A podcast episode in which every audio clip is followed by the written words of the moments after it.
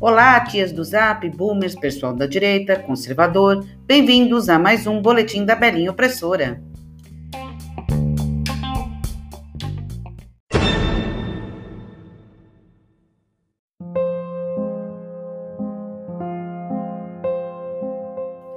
Bom dia a todos, menos para o Al-Qaeda. O atentado de 11 de setembro foi organizado pela Al-Qaeda durante anos e inserido dentro do conceito da jihad, ideia de guerra santa que faz parte da religião islâmica e é explorada pelos grupos fundamentalistas. O ataque foi muito bem planejado e usou 19 terroristas para sequestrar os aviões comerciais e cumprir seus propósitos. Os terroristas embarcaram em 4 voos diferentes, que decolaram da costa leste dos Estados Unidos e que pousariam na Califórnia. Os 4 voos eram de diferentes empresas aéreas, a American Airlines e a United Airlines.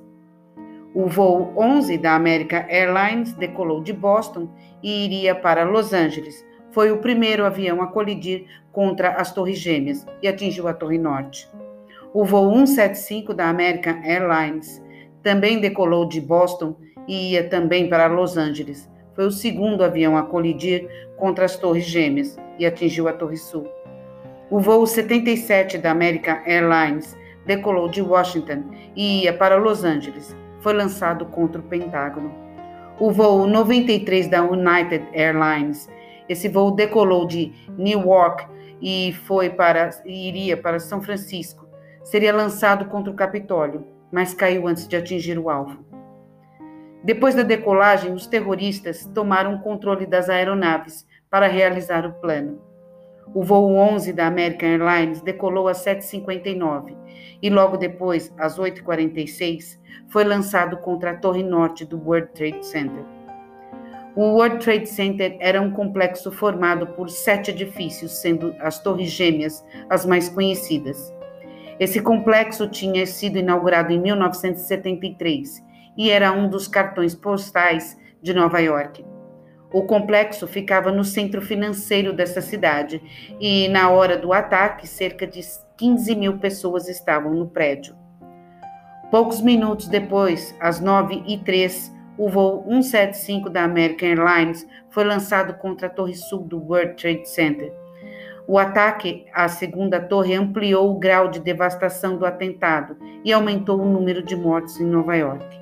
Às 9h37, o voo 77 da American Airlines foi lançado contra o Pentágono, prédio que sediava o Departamento de Defesa dos Estados Unidos.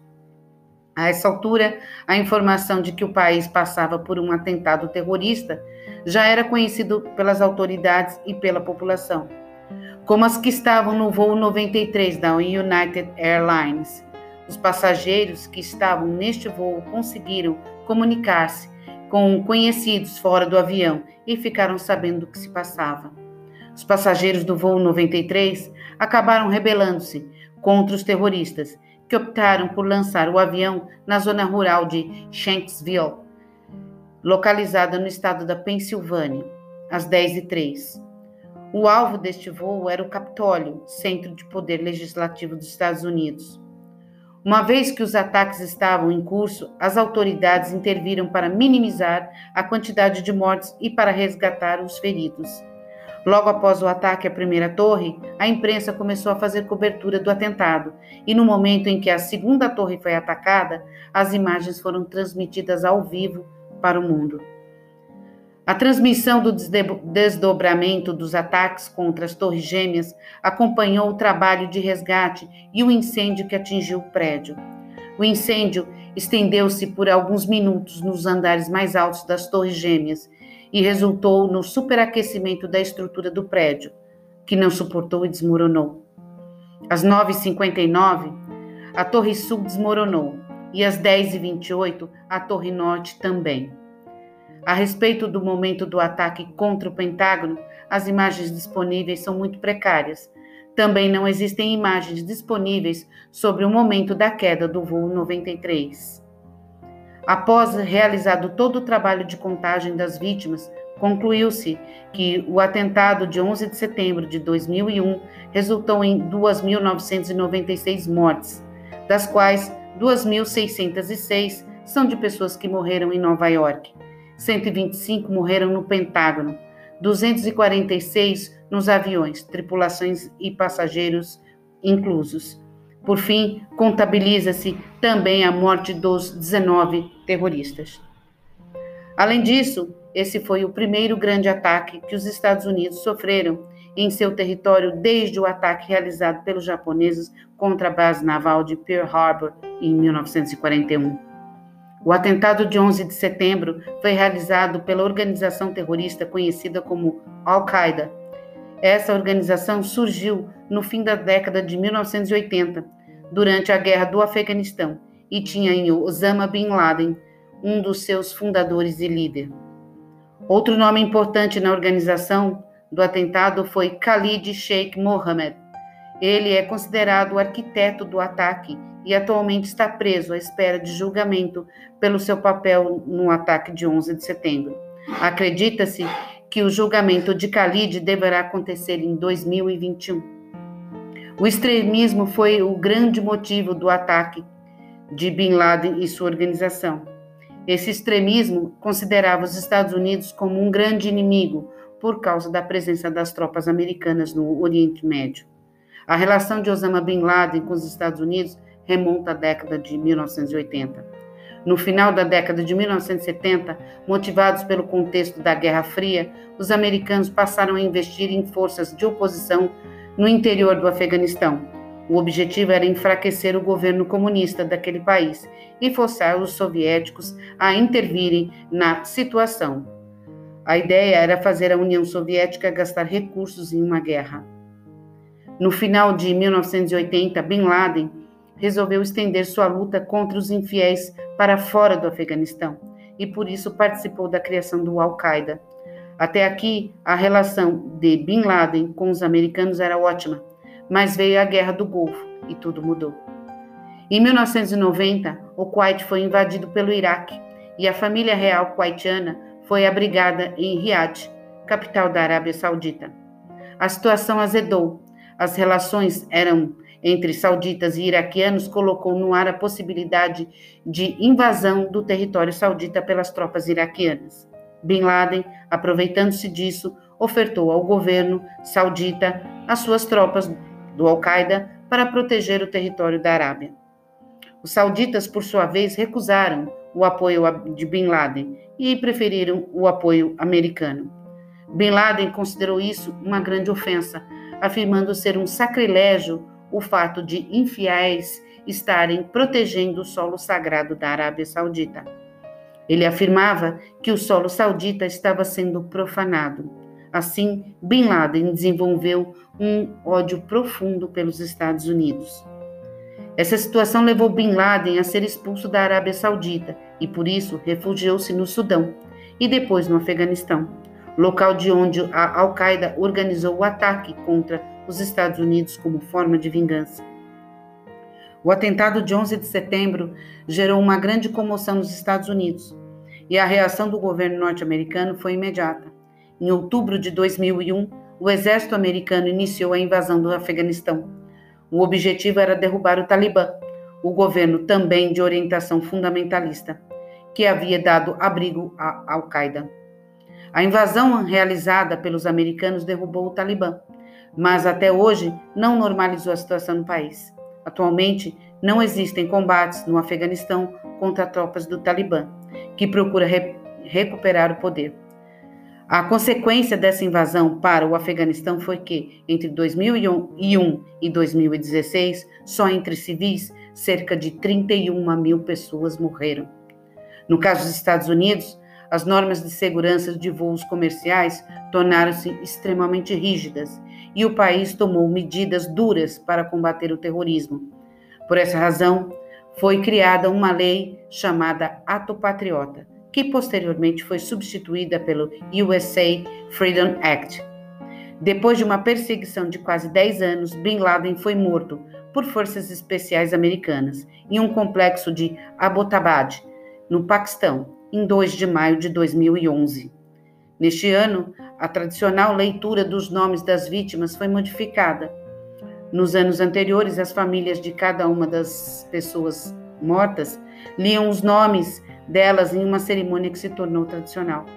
Este ano, a fim de evitar aglomerações, a leitura dos nomes foi gravada previamente e será exibida em uma transmissão pela internet.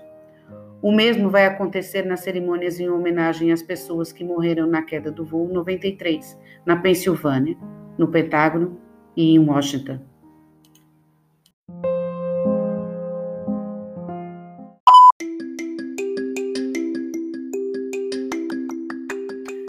Deputados protocolam pedido de impeachment contra João Doria. Se condenado, o governador poderá, além de perder o mandato, tornar-se inabilitado para o exercício de qualquer função pública por 8 anos. Deputados bolsonaristas da Assembleia Legislativa de São Paulo protocolaram nesta quinta-feira um pedido de impeachment contra o governador João Doria, a quem acusam de ter cometido crime de responsabilidade. De iniciativa da deputada estadual Valéria Bolsonaro, do PSL, o documento é assinado pelos deputados estaduais Douglas Garcia, Castelo Branco, Danilo Balas, Frederico Dávila, Major Meca e Gil Diniz. A deputada federal Carla Zambelli também subscreve o pedido.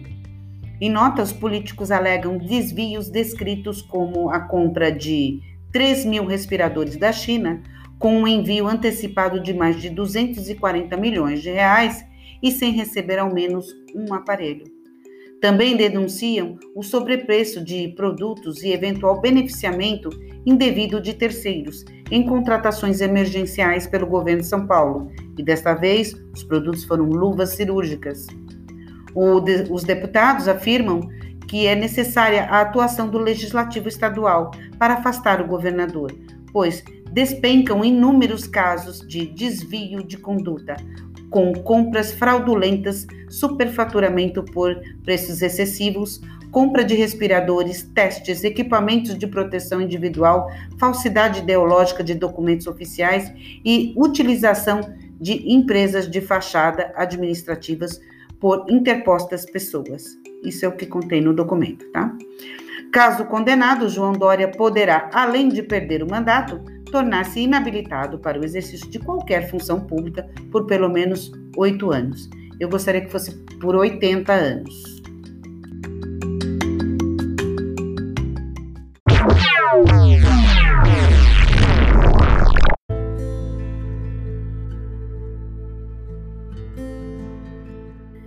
Vítimas da crise na Nicarágua apelam à comunidade para a saída de Ortega. A Nicarágua atravessa uma crise política desde 2018. Opositores pediram hoje à comunidade internacional que não se reconheça o sandinista Daniel Ortega como presidente, por violação dos direitos humanos e violação da ordem constitucional.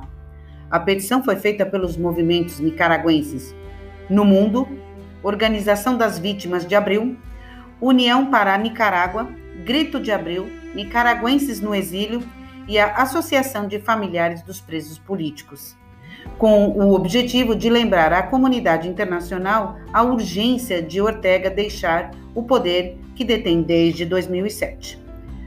Como a Comissão Interamericana dos Direitos Humanos, CIDH, descobriu, o regime mergulhou o país numa crise ao estabelecer um estado de sítio e emergência que viola todos os direitos humanos, explicaram os peticionários numa proclamação sobre a ilegitimidade de Ortega como chefe de Estado.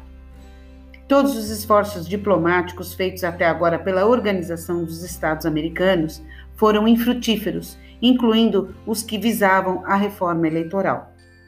Estas violações e rupturas da ordem democrática ameaçam a paz na região da América Central e Caraíbas, acrescentam os nicaragüenses, que estão distribuídos em vários países das Américas, Ásia e Europa. Os nicaragüenses apelaram igualmente à comunidade internacional para que tome todas as medidas para enfraquecer a capacidade econômica, política e militar do regime e estabelecer prazos concretos para a restauração de todas as liberdades, começando pela libertação dos presos políticos. Também a liberdade de mobilização, organização e expressão, o regresso do exílio com garantias e o desarmamento dos paramilitares com observação internacional, foram reclamados também. Apelaram ainda à oposição organizada para pôr de lado todos os interesses pessoais e partidários e se unir em torno da bandeira azul e branca, trabalhando em conjunto para aumentar toda a pressão nacional e internacional para que a Nicarágua possa voltar a ser uma república.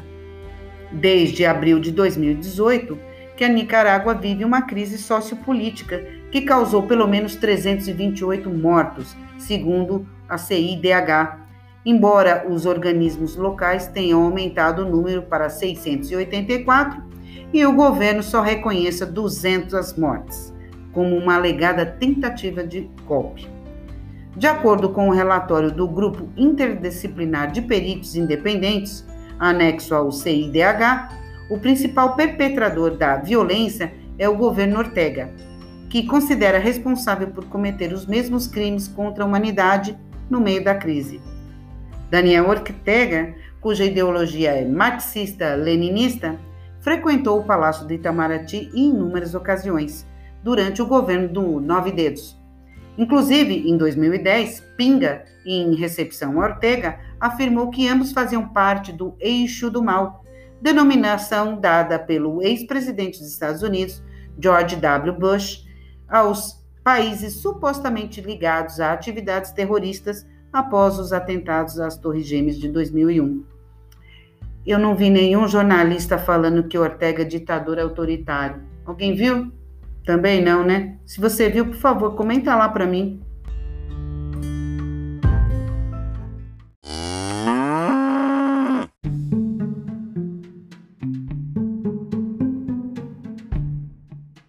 Homem entra em garagem de prédio no Distrito Federal e coloca fogo no carro da ex. O suspeito de 56 anos seria um advogado e foi preso. Ocorrência foi enquadrada como Lei Maria da Penha, dano qualificado e incêndio. Um prédio precisou ser evacuado no núcleo Bandeirante na noite desta quinta-feira, após um carro pegar fogo na garagem do edifício em Brasília.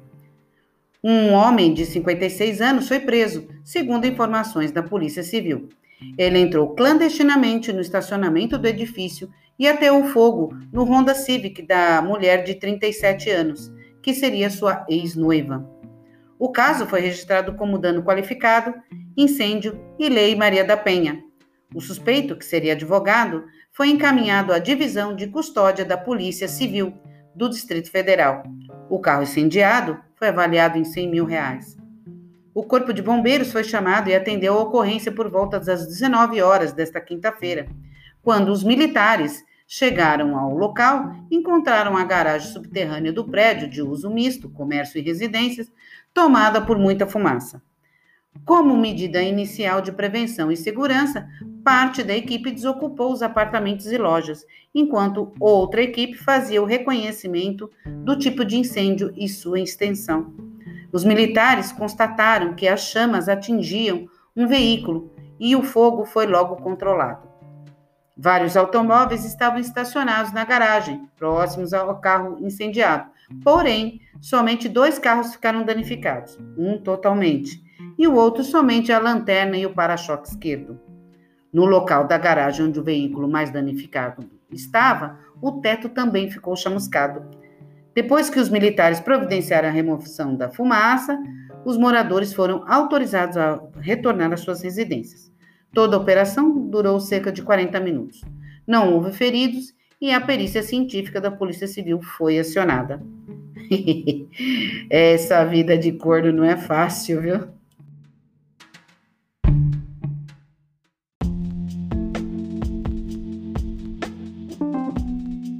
Secretário de Educação do Rio é preso em operação do Ministério Público com a polícia. Os agentes cumprem mandados de prisão contra um grupo que supostamente desviou dinheiro em contratos de assistência social. O Ministério Público do Rio de Janeiro e a Polícia Civil realizaram na manhã desta sexta-feira, dia 11, uma nova fase da Operação Catarata contra supostos desvios em contratos de assistência social. O secretário estadual de Educação do Rio de Janeiro, Pedro Fernandes, foi preso.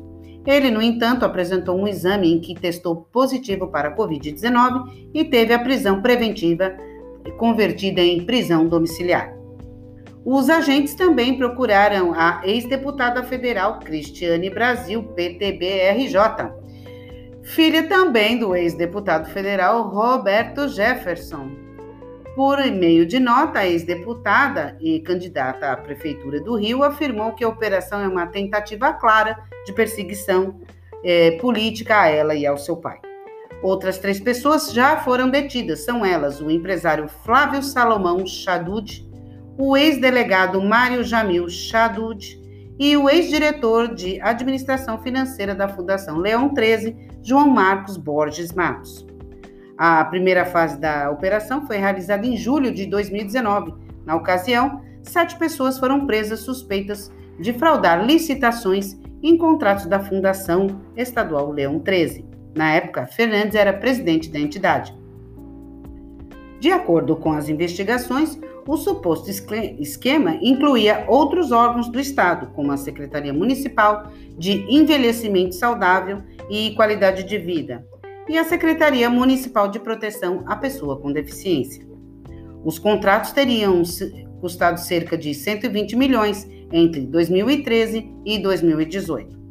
Em nota, Cristiane Brasil afirmou, abre aspas, tiveram 8 anos para investigar esta denúncia, sem fundamento, feita em 2012 contra mim. E não fizeram, pois não quiseram, mas aparecem agora que sou pré-candidata a prefeita numa tentativa clara de me perseguir politicamente, a mim e a meu pai. Em menos de uma semana, Eduardo Paes, Crivella e eu viramos alvo. Basta um pingo de racionalidade para se ver que a busca contra mim é desproporcional. Vingança e política não são papel do Ministério Público nem da Polícia Civil. Fecha aspas. É isso aí, minha gente. Concluam o que vocês quiserem. Depois vocês comentam para mim lá no Twitter, tá bom?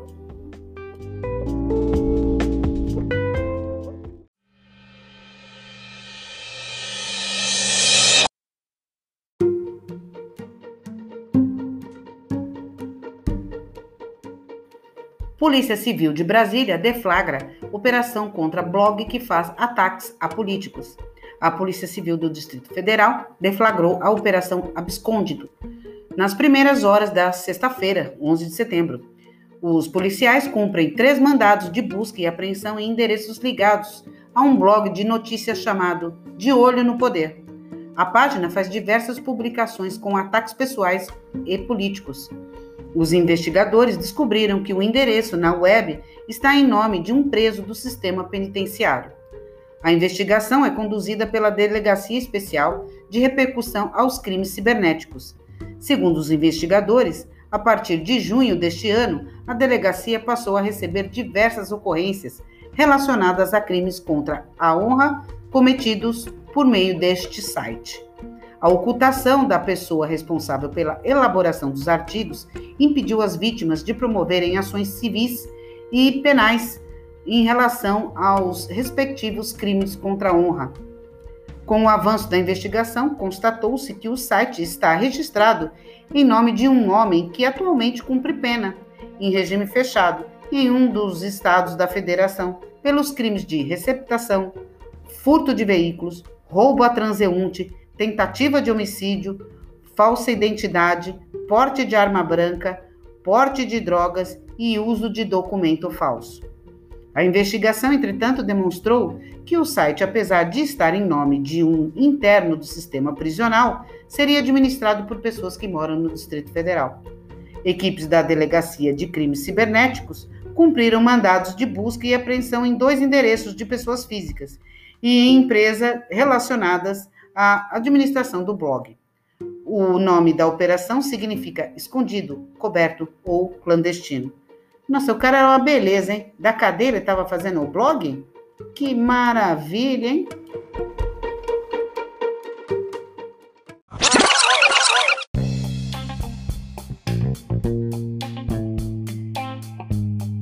E esses foram os destaques de hoje, 11 de setembro de 2020. Espero que gostem, comentem e principalmente compartilhem o podcast nas suas redes sociais. Até o próximo Tintim da Belinha Opressora. Um excelente final de semana a todos. Um beijo!